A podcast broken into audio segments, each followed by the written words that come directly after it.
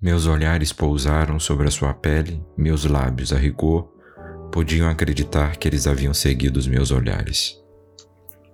Mas não era somente o seu corpo que eu queria alcançar, era também a pessoa que nele vivia e com a qual uma espécie de carícia, que é um modo de chamar-lhe atenção, ou uma espécie de penetração, o despertar de uma ideia.